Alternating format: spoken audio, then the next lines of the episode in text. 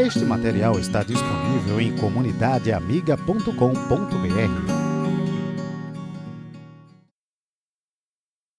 Atos capítulo 2, do versículo 1 até o versículo 13, é até onde vai a nossa exposição desta noite. Acompanhe comigo a leitura com fé, porque é Deus quem nos fala nessa noite. Ao cumprir-se o dia de Pentecostes, estavam todos reunidos no mesmo lugar. De repente, veio do céu um som como de um vento impetuoso e encheu toda a casa onde estavam assentados. E apareceram distribuídas entre eles línguas como de fogo, e pousou sobre cada um deles. E todos ficaram cheios do Espírito Santo e passaram a falar em outras línguas, segundo o Espírito lhes concedia que falassem. Ora, estavam habitando em Jerusalém judeus, homens piedosos, vindos de todas as nações debaixo do céu.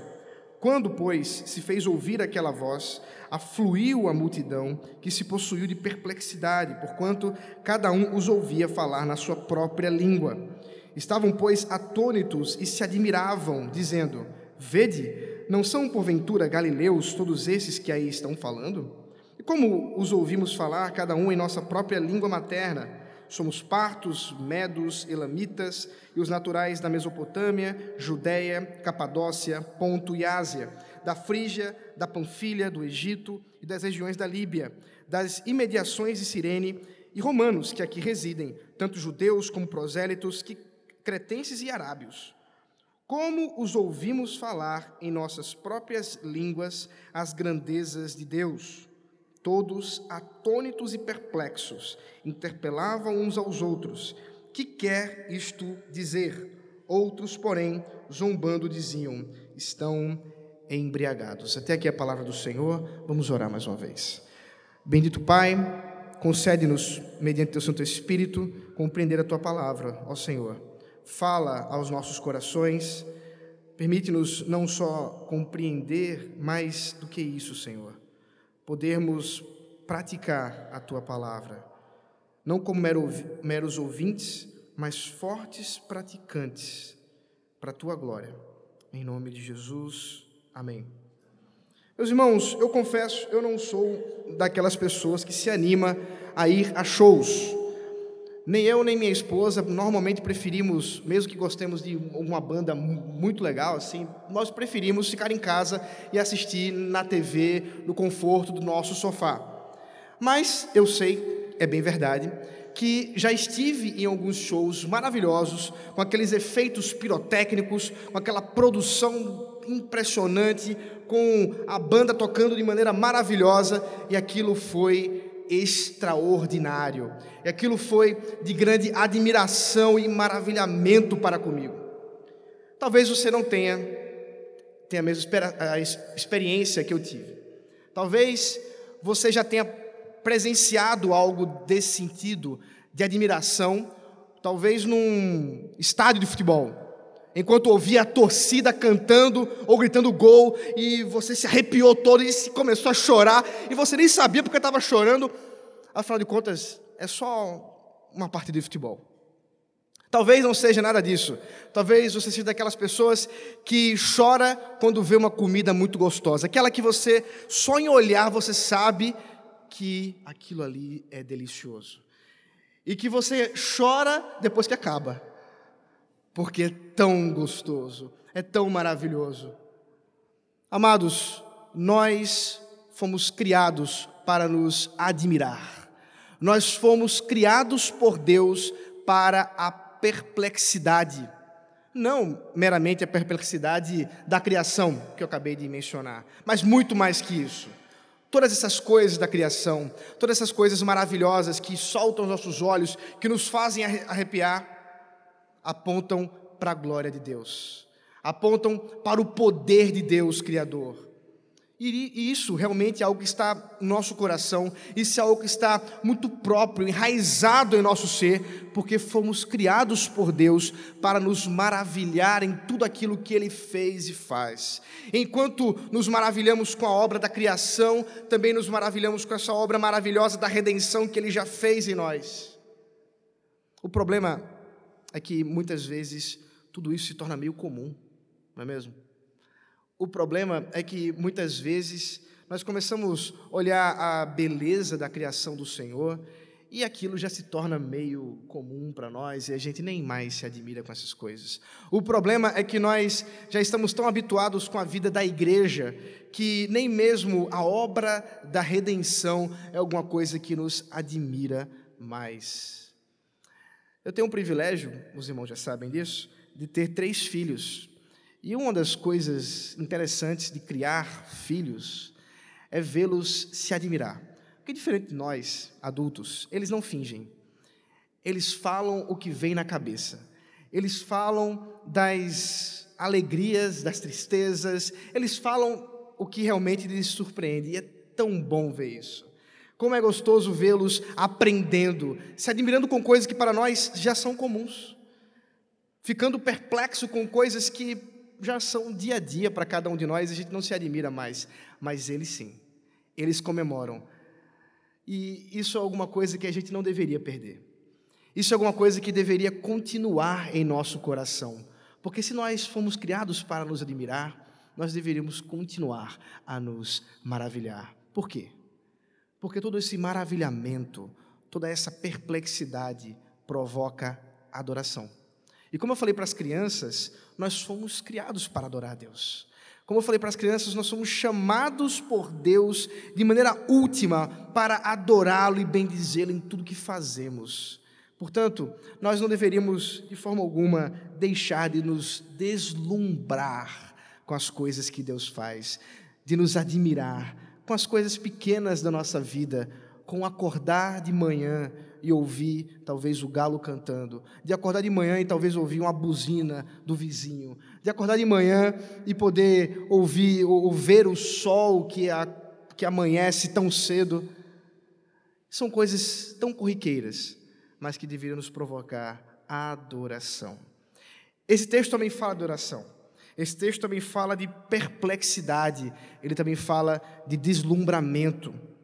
Aqui nós encontramos em Atos 2, em especial todo o capítulo, eu só li até o versículo 13, mas os, os, até o versículo 47, nós encontramos essas três partes que são essenciais para compreender, inclusive, todo, todo o roteiro do livro de Atos, só para lembrar os irmãos, que foi escrito por Lucas e que é o segundo volume do livro. O primeiro volume, o Evangelho de Lucas, e agora a continuação dessa obra do Espírito Santo, agora na igreja. Antes, no próprio Senhor Jesus Cristo e agora na igreja. Como isso foi continuado. E o capítulo 2 ele é muito importante porque é exatamente esse momento do empoderamento da igreja. É esse momento em que a igreja recebe poder da parte de Deus para testemunhar. Se você olhar comigo o versículo 8 do capítulo 1, você vai observar que Jesus Cristo já havia prometido que isso aconteceria. Jesus Cristo já havia anunciado que era necessário que eles recebessem poder para ser testemunha. Observe comigo. Mas recebereis poder ao descer sobre vós o Espírito Santo, e sereis minhas testemunhas tanto em Jerusalém, como em toda a Judéia e Samaria e até os confins da terra. E aqui está a tarefa dada aos discípulos: ser testemunha. Mas como ser testemunha? Eles não tinham condições de fazer isso. Era necessário que o Espírito Santo lhes concedesse poder. Era necessário que eles fossem capacitados de maneira extraordinária para fazer isso. E é exatamente esse momento que nós encontramos aqui no capítulo 2 do livro de Atos. É exatamente nesse momento, naquilo que eu chamei, você deve ter visto no boletim, o grande show de Pentecostes. Porque se você observar bem, Deus não economizou na produção. Você vai observar que coisas maravilhosas aconteceram para deixar muito claro aquilo que de então estaria sendo feito pela igreja. Nós observamos já no versículo 1 que isso acontece na festa de Pentecostes. A festa de Pentecostes acontecia 50 dias depois da Páscoa, depois e acontecia o, a sexta, o sábado da Páscoa. O Pentecostes, portanto, era um sábado, no sentido de descanso, que acontecia necessariamente no domingo. No primeiro dia da semana. Portanto, aqui nós temos o povo de Deus que está ajuntado, que está reunido. O, o é, é, é, evangelista Lucas não nos esclarece exatamente como é que eles estavam, não nos diz se eles estavam orando, se era culto, o que eles estavam fazendo, mas diz que eles estavam reunidos, que eles estavam ali reunidos como igreja, não necessariamente cultuando ao Senhor, e isso é demonstrado inclusive pela, pelo de repente, não havia uma previsão da parte deles, eles não haviam colocado uma placa naquele dia e dito: hoje vai descer o Espírito Santo, venha receber sua bênção. Isso não estava acontecendo aqui. Porque os irmãos bem sabem que o Espírito Santo, como eu falei para as crianças, não é uma força. O Espírito Santo não é uma coisa amorfa que anda por aí. O Espírito Santo é uma pessoa, é Deus, a terceira pessoa da Trindade. E por ser uma pessoa, não somos nós que vamos decidir quando ele resolve aparecer, descer, capacitar, mas ele faz isso quando quer, como Jesus disse no Evangelho de João. Então, nós observamos aqui, nesse dia de Pentecostes, onde havia um grande ajuntamento, não só da igreja, como já mencionei, no, os 120 que estavam ali reunidos, mas também um grande ajuntamento de judeus, de todas as partes da região, você viu uma ênfase, inclusive, por parte de Lucas, em dizer que havia pessoas de todos os lugares da terra. Havia pessoas de todos os lugares, porque isso era interessante, porque cumpriria o propósito que o próprio Senhor Jesus Cristo já havia designado em Mateus 28: fazer discípulos de todas as nações. E aqui estão todas as nações representadas entre judeus que estavam para adorar no templo. Enquanto tudo isso acontecia, de repente, diz o texto, o Espírito Santo pôs-se a aparecer. E esse show do Espírito Santo ocorre de maneira muito interessante, porque ele atinge os sentidos dos discípulos. Você vai ver que eles vão ver, vão, vão ouvir e vão falar. São três aspectos, três elementos dessa descida do Espírito Santo. É importante lembrar, antes de entrarmos na descida do Espírito Santo, que o Espírito Santo não apareceu aqui pela primeira vez. Na realidade, na própria Escritura, nós já encontramos o Espírito Santo desde Gênesis capítulo 1. É ele que paira sobre as águas do abismo, como uma ave que cuida do seu ninho. O Espírito Santo não é alguma coisa que foi a, que surgiu simplesmente agora na parte da igreja. O que nós temos de diferença, de distinção entre a obra do Espírito Santo no Antigo Testamento e a obra do Espírito Santo agora, nesse momento da igreja, é simplesmente que, diferente de antes, onde as pessoas eram capacitadas, algumas especiais eram capacitadas, eram ungidas para fazer algum tipo de atividade, algum tipo de missão, em especial três ofícios: profeta, sacerdote e rei. E uma vez que a pessoa era ungida para ser profeta, uma vez que a pessoa era ungida para ser sacerdote, uma vez que a pessoa era ungida para ser rei, então ela recebia da parte do Espírito Santo capacitação para isso. Agora não. Assim como foi profetizado por Joel, nós vemos aqui que todos seriam capacitados. Todos indistintamente. É bem verdade que, por outro lado, a obra da redenção que é feita pelo Espírito Santo em nosso coração já ocorreu no Antigo Testamento da mesma forma que ocorre hoje. O Espírito Santo a transformava, transformava, fazia nascer de novo as pessoas do Antigo Testamento, como faz hoje, com exceção, como eu já disse, dessa capacitação especial. Uma nota rodapé curiosa.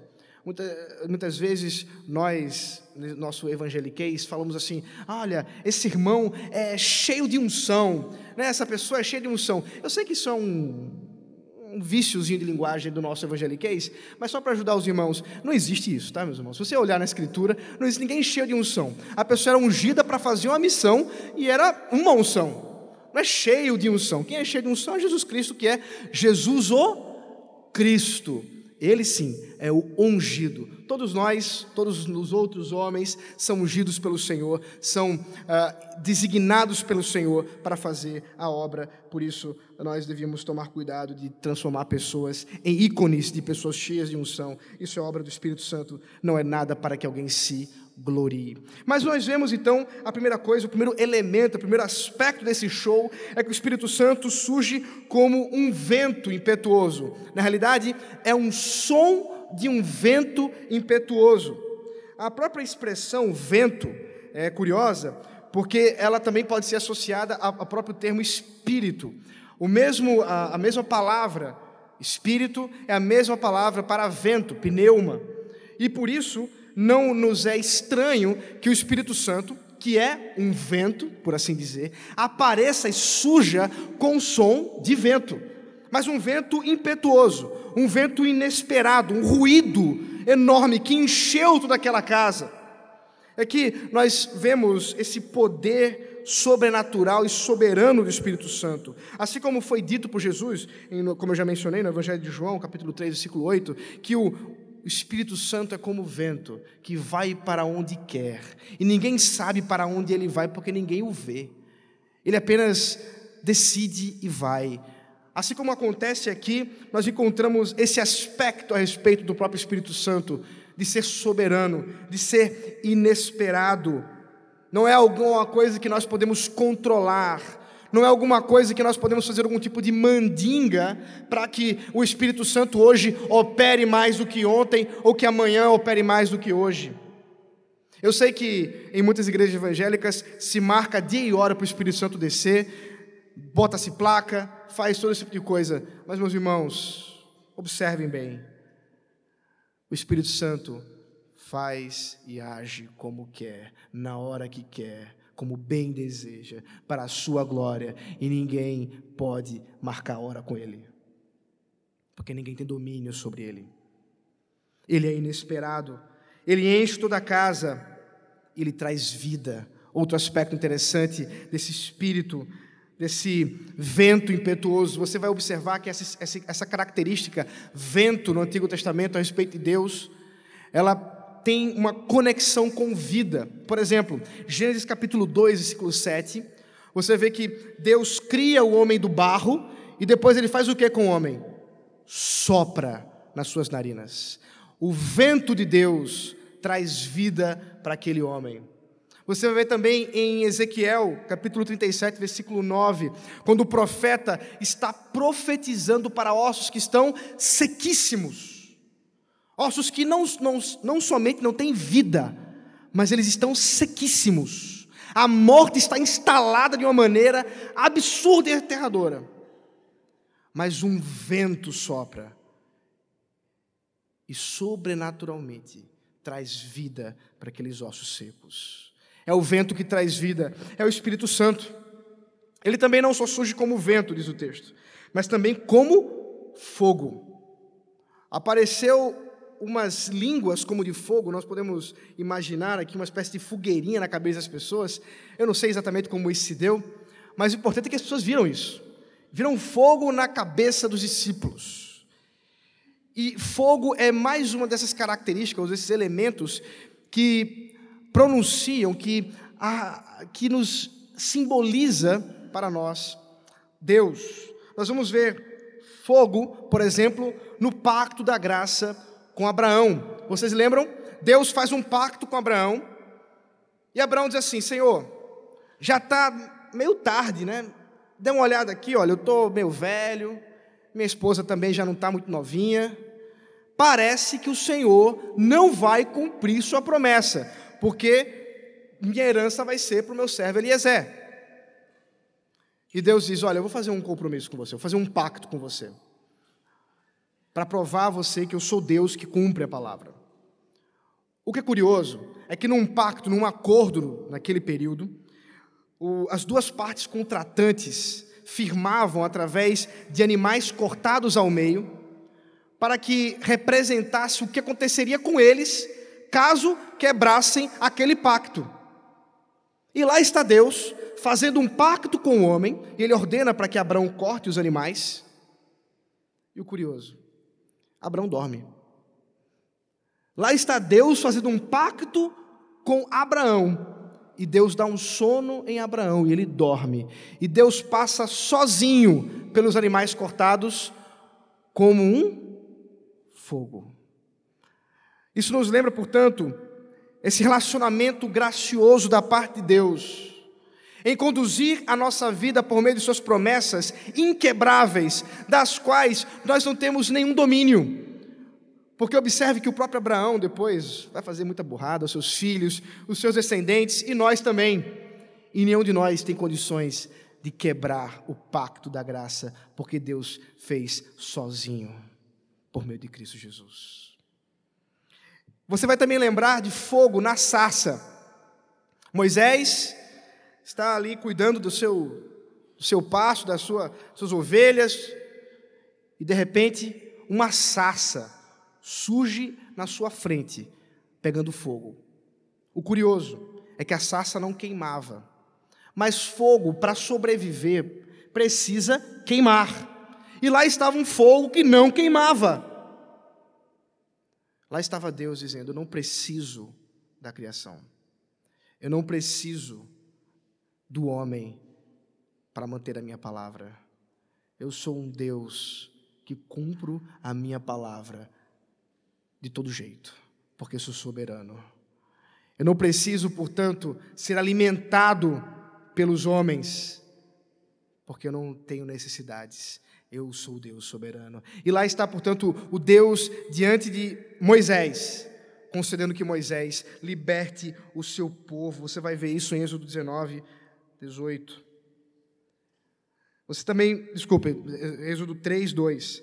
Você também vai ver em Êxodo 19, 18 mais uma vez os, o fogo surgindo no Monte Sinai e o povo ficando aterrorizado com aquilo, porque trovões surgiam, fogo descia e Moisés subia sozinho e ninguém mais queria subir com Moisés, porque teria medo de ser consumido, porque Deus é puro, Deus é santo. O fogo também lembra a santidade do Senhor. O fogo também lembra o quanto ele é puro. E é por isso que os, os israelitas não poderiam subir, porque somente Moisés estava autorizado. Isso também nos lembra que a partir do momento em que esse fogo surge diante de todos os discípulos, não há mais Moisés, não há mais um dentre os irmãos, mas todos igualmente estão chamados para adorar, a chegar-se a Deus de maneira igual para a sua santa glória. Por fim, o último aspecto que nós encontramos aqui em Pentecostes é o aspecto relacionado ao Espírito Santo é que ele passa a conceder que aqueles discípulos falem em línguas estrangeiras. Lá estão pessoas de vários povos, lá estão pessoas de várias regiões, judeus de várias regiões, e esses irmãos se enchem do Espírito Santo, o Espírito Santo passa a habitar neles e eles são batizados com Espírito Santo. Isso também é um cumprimento, portanto, de Lucas 3,16, Atos 1,8, como eu já mencionei. Lá em Lucas, Jesus ah, anuncia, ou melhor, João Batista anuncia, que aquele que viria não mais batizaria com água, mas ele seria capaz de batizar com Espírito Santo e com fogo. É o mesmo autor, falando agora do cumprimento daquilo que outrora foi anunciado. O batismo com o Espírito Santo, essa capacitação sobrenatural para o povo de Deus. Como isso é um assunto que gera certa controvérsia, especialmente por causa dos nossos irmãos pentecostais, deixe-me explicar um pouco mais o que significa esse batismo com o Espírito Santo, esse batismo com fogo. Em primeiro lugar, eh, precisamos lembrar que esse batismo com o Espírito Santo ocorreu porque eles estavam cheios do Espírito Santo. Eles foram preenchidos pela própria divindade, pelo próprio Deus. Deus passou a habitar neles. E queridos, apesar de nós vermos esse espaço entre o momento em que Jesus anuncia a descida do Espírito Santo e agora a sua descida, É bem verdade que quando nós encontramos, por exemplo, o apóstolo Paulo anunciando à igreja em Corinto que o dom do Espírito Santo já foi concedido a todos da igreja, e a, a partir do momento que nós observamos que esses 120 irmãos que estavam ali reunidos, todos, indistintamente, homens e mulheres, inclusive talvez crianças, foram cheios pelo mesmo Espírito Santo, nós jamais poderemos concluir a partir daqui que o batismo com o Espírito Santo é alguma coisa que separe a igreja. É alguma coisa que diga mais ou menos assim: existem aqueles que já alcançaram o batismo e aqueles que precisam orar mais para serem batizados. De forma alguma. Pentecostes, esse momento maravilhoso desse do Espírito Santo, é a prova cabal de que o batismo com o Espírito Santo é para todos os crentes. Todos aqueles que foram transformados pelo Espírito Santo também são capacitados para ser testemunha. Porque observe comigo, de que adiantaria ser salvo e transformado pelo Senhor se não capacitado para testemunhar dessa salvação? Então é claro que o Espírito Santo, a partir do momento que habita em nós, chamando, chamado também de batismo com o Espírito Santo, o dom do Espírito, como o apóstolo Pedro vai dizer ainda no capítulo 2. Está nos informando, está deixando claro para todos nós que isso também envolve capacitação.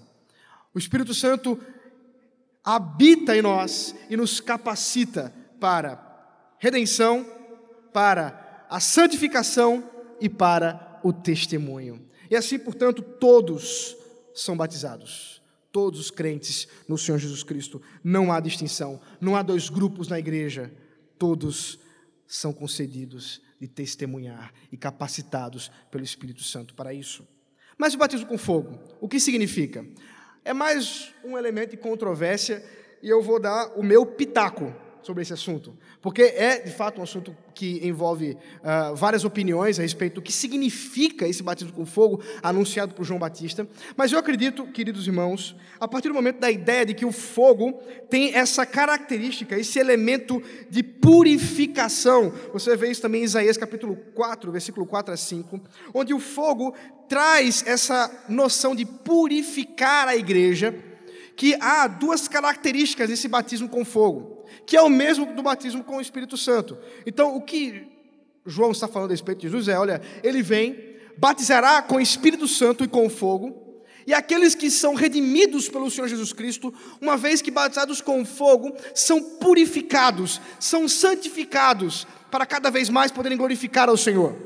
Enquanto que aqueles que não são redimidos são também batizados com fogo para serem purificados, ou melhor, para purificarem a igreja, para que sejam extirpados do povo de Deus, todos aqueles que se corrompem, que queiram enganar hipocritamente. Daí essa noção escatológica do próprio batismo com o Espírito Santo, onde ele virá como juiz para separar aqueles que são ovelhas e bodes, aqueles que são joio e trigo.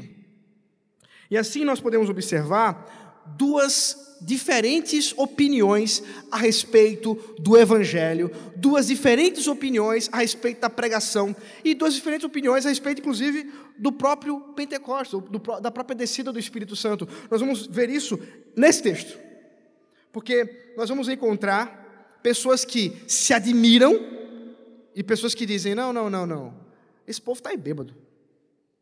Duas características distintas, duas opiniões distintas a respeito do mesmo evento. Deixe-me explicar um pouco mais, portanto, também a respeito dessas línguas estrangeiras. Nós temos aqui mais um motivo de controvérsia, eu sei, mas aqui, como eu disse para as crianças, nós encontramos essa redenção daquilo que aconteceu em Babel. Os irmãos lembram dessa história? Lá está o povo reunido atrás da sua própria glória. E eles começam, portanto, a montar uma torre que pudesse alcançar até os céus, para que eles pudessem demonstrar a todos o seu poder e o seu tamanho, a sua glória. E Deus, que é maravilhoso, que é santo e não permite que nós nos enganemos. E ele desce, diz o texto, e confunde aquela construção, fazendo com que as pessoas passem a falar em línguas diferentes. E por causa disso eles foram separados. E por causa disso eles se espalharam na terra. Observe bem, há um caráter de maldição, porque Deus está descendo para impedir que o povo glorifique a si mesmo. Mas há um caráter redentivo, porque afinal de contas, tudo que Deus faz envolve sua redenção. Porque ao impedir que esses homens encontrassem glória em si mesmos, Deus está dizendo: vocês não vão fazer isso por vocês mesmos, porque isso nunca bastará. É necessário que vocês só encontrem satisfação na alma em mim. Enquanto, portanto, eles se espalham para buscar glória, para buscar satisfação e procurar em todos os lugares isso, agora, em Pentecostes, eles encontram. Agora, em Pentecostes, nós vemos o mesmo Deus dizendo: venham, todos os povos de línguas, tribos, nações, todos venham, porque eu estou chamando um único povo, uma única igreja para a redenção, para ser o meu povo, para ser a minha amada. E portanto, ao vermos os discípulos falando em línguas estrangeiras, e observe minha ênfase, eles não estavam falando línguas estranhas, como se fosse alguma coisa de fora do, do círculo das nações, ou línguas angelicais. Não, isso aqui não, não, tem, não tem como provar isso pelo texto, inclusive pela própria, própria expressão grega, não vou entrar nos detalhes, mas pela própria, pelo próprio uso grego aqui, não tem como provar isso. O que eles estão dizendo é, o que, o que Lucas está dizendo é que esses irmãos, ao falarem em idiomas estrangeiros, mesmo sem saber, Deus estava anunciando e chamando todos. E nós somos frutos disso. Olha só. Aqui estamos nós falando em português. Aqui estamos nós adorando a Deus em português. Uma das coisas interessantes que eu faço antes de dormir no sábado, uh, para o domingo, é, uma das preparações minhas para o dia do Senhor, é assistir um pouco daquilo que consigo do culto da igreja no Japão, de um amigo meu que é missionário lá no Japão. E que coisa maravilhosa! Lá está um irmão em Cristo, com uma igreja do Senhor Jesus Cristo, adorando ao Senhor, 12 horas mais cedo do que eu, numa língua, no caso deles eles falam em português, mas há outros irmãos que estão adorando em japonês. Eu sei que muitas outras nações estão adorando a Deus em várias línguas. Meus irmãos, que coisa maravilhosa, que coisa linda. É Deus redimindo aquilo que outrora foi corrompido pelo homem ao buscar glória para si mesmo. Agora Deus está dizendo: Eu serei adorado em todas as línguas. Eu serei adorado pelo meu povo em todas as línguas, todos os povos, todas as raças. Glória a Deus por isso. Por outro lado, isso também é um cumprimento de Isaías capítulo 28, versículo 11. Deixe-me deter nessa explicação, porque ela é importante. O apóstolo Paulo usa ela. Lá, o profeta Isaías anuncia que Israel ouviria por povos de outras línguas e nem assim eles creriam. Então, observe que esse sinal de línguas estrangeiras ditas para judeus também é um sinal de juízo. Porque os judeus estavam ali recebendo da parte de Deus, ouvindo as grandezas de Deus. E assim mesmo, vocês observaram, muitos não creram. Muitos não creram. Toda essa demonstração de glória do próprio Deus, e muitos olharam e disseram: O que, que é isso? Esse povo está bêbado. Nove horas da manhã, o povo não tem o que fazer em casa, não, tomando cachaça uma hora dessa. Não. não. Eles não estão embriagados. É Deus demonstrando a sua glória. Portanto, as línguas estrangeiras também são um sinal para os judeus da ira de Deus. E os irmãos vão lembrar que os judeus receberam punição da parte do Senhor por não terem crido no Messias inclusive no cumprimento daquela profecia do próprio Senhor Jesus Cristo, em destruir o templo, não deixando pedra sobre pedra. Nós temos apenas um muro, chamado hoje de Muro das Lamentações, que é uma parte externa do templo. E que até mesmo alguns de nós até tornam aquilo místico, mas queridos, só para você não esquecer, aquilo ali é um sinal da ira de Deus contra aqueles que não creem na sua palavra. Não é lugar para você colocar oraçãozinha lá dentro, não. Queridos do Senhor Jesus Cristo, todos esses efeitos pirotécnicos, todo esse show de Pentecostes aponta para um evento irrepetível. Aponta para um evento da redenção do Senhor Jesus Cristo que jamais ocorrerá novamente. E não precisa ocorrer. É demonstração da glória e da maravilha de Deus, mas os seus efeitos continuam ainda hoje. As consequências ainda são sentidas e nós somos fruto dessas consequências. E aí está, portanto, essa grande plateia vendo tudo isso nesse show de Pentecostes. Você vai ver isso do versículo 5 ao 11. Fique tranquilo, é, essa parte da exposição foi maior mesmo, mas agora nós vamos caminhar mais rápido. A grande plateia de Pentecostes, como eu já falei, são esses judeus piedosos de todas as nações. O que nós vemos, portanto, são pessoas perplexas diante da glória de Deus. São pessoas deslumbradas diante daquilo que está acontecendo, porque diante de tantas maravilhas, eles ainda conseguiam ouvir as grandezas de Deus em seus próprios idiomas. E a gente pode até especular que enquanto eles ouviam, talvez alguns dissessem assim, mas inclusive, como é que eles podem falar tão bem a minha língua? Você já ouviu estrangeiros falando a sua língua, não já? Você percebe, tem um sotaque ele não consegue falar como um nativo fala.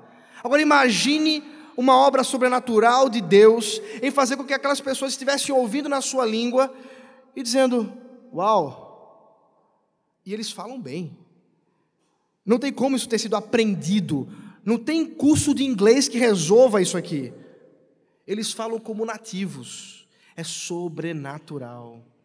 De modo que todos estavam perplexos todos estavam admirados diante de tudo aquilo que acontecia. Por outro lado, nós vemos essa grande diferença de reações. Eu quero ler o finalzinho do texto, versículo 12 e 13. Todos, atônitos e perplexos, perplexos, interpelavam uns aos outros. O que isto quer dizer? Outros, porém, zombando, diziam: estão embriagados. É curioso, porque a pergunta feita por essas pessoas perplexas diante desses sinais é a pergunta mais importante de toda a vida. O que isso quer dizer? O que podemos fazer diante de tudo isso? Essa vai ser a segunda pergunta, depois que Pedro passar a explicar. É bem verdade que a explicação desse sinal ocorre quando Pedro se levanta e diz: Não, não, não, não tem ninguém bêbado aqui. O que ocorre é o cumprimento daquilo que aconteceu, daquilo que foi proferido por Joel. Eu não vou entrar nesse detalhe porque isso é, outro, é outra parte do texto. Mas eu quero que os irmãos lembrem-se o seguinte: sinais não são suficientes. Aprove ao Senhor converter pessoas pela pregação. É interessante isso. Pessoas não podem se converter pelo sinal do batismo. Pessoas não podem se converter tomando da ceia. Não tem como. São sinais, mas eles não não têm uma explicação por si mesmo. Pessoas não podem se converter simplesmente em ver alguém sendo curado. Pessoas não podem se converter nem mesmo vendo fogo na cabeça, línguas estrangeiras, nem isso converte aprove ao Senhor converter pessoas pelo poder da pregação do Evangelho. De modo que esses irmãos estavam sendo capacitados para anunciar o Evangelho, para falar das boas novas do Evangelho. Isso aponta para a nossa própria redenção e também para o nosso próprio chamado diante dessa redenção.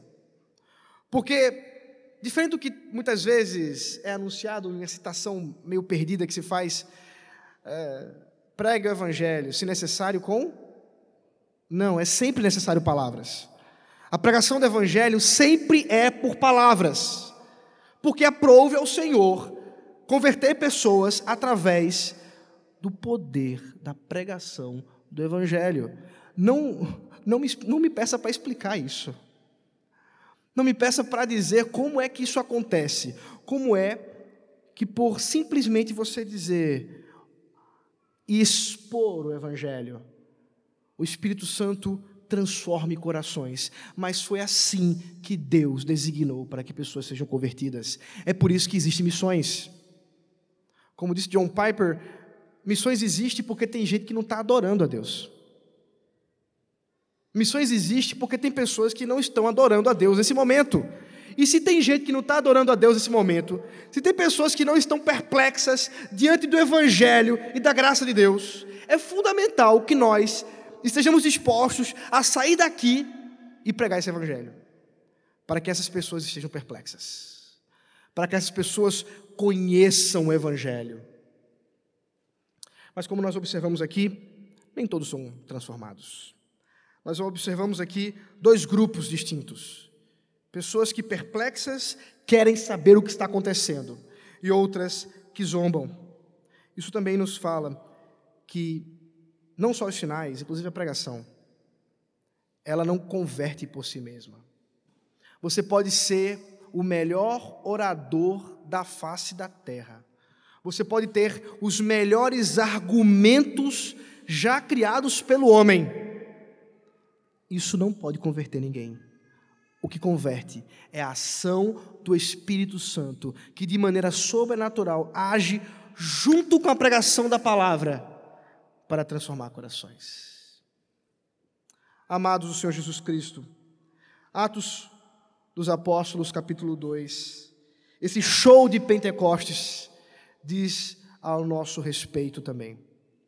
Diz ao nosso respeito porque foi através desse momento e a partir desse momento que a igreja foi capacitada. E a igreja presbiteriana de Casa Caiada também foi capacitada pelo mesmo Espírito Santo para anunciar o mesmo Evangelho, para testemunhar da mesma graça para a glória de Deus. Nós também somos chamados, amados do Senhor Jesus Cristo, para nos maravilhar diante da graça de Deus, para nos deslumbrar diante do Evangelho. Meus irmãos, não há coisa mais maravilhosa do que ver pecadores sendo transformados pelo Evangelho.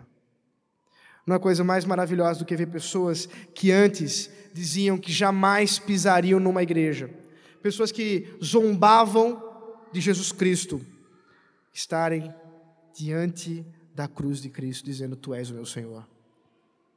Não há nada mais maravilhoso que isso. Isso deveria nos causar deslumbramento. Hoje pela manhã, lá na igreja em que ainda sou pastor, nós tivemos o privilégio de receber 33 pessoas como membros, entre adultos e crianças.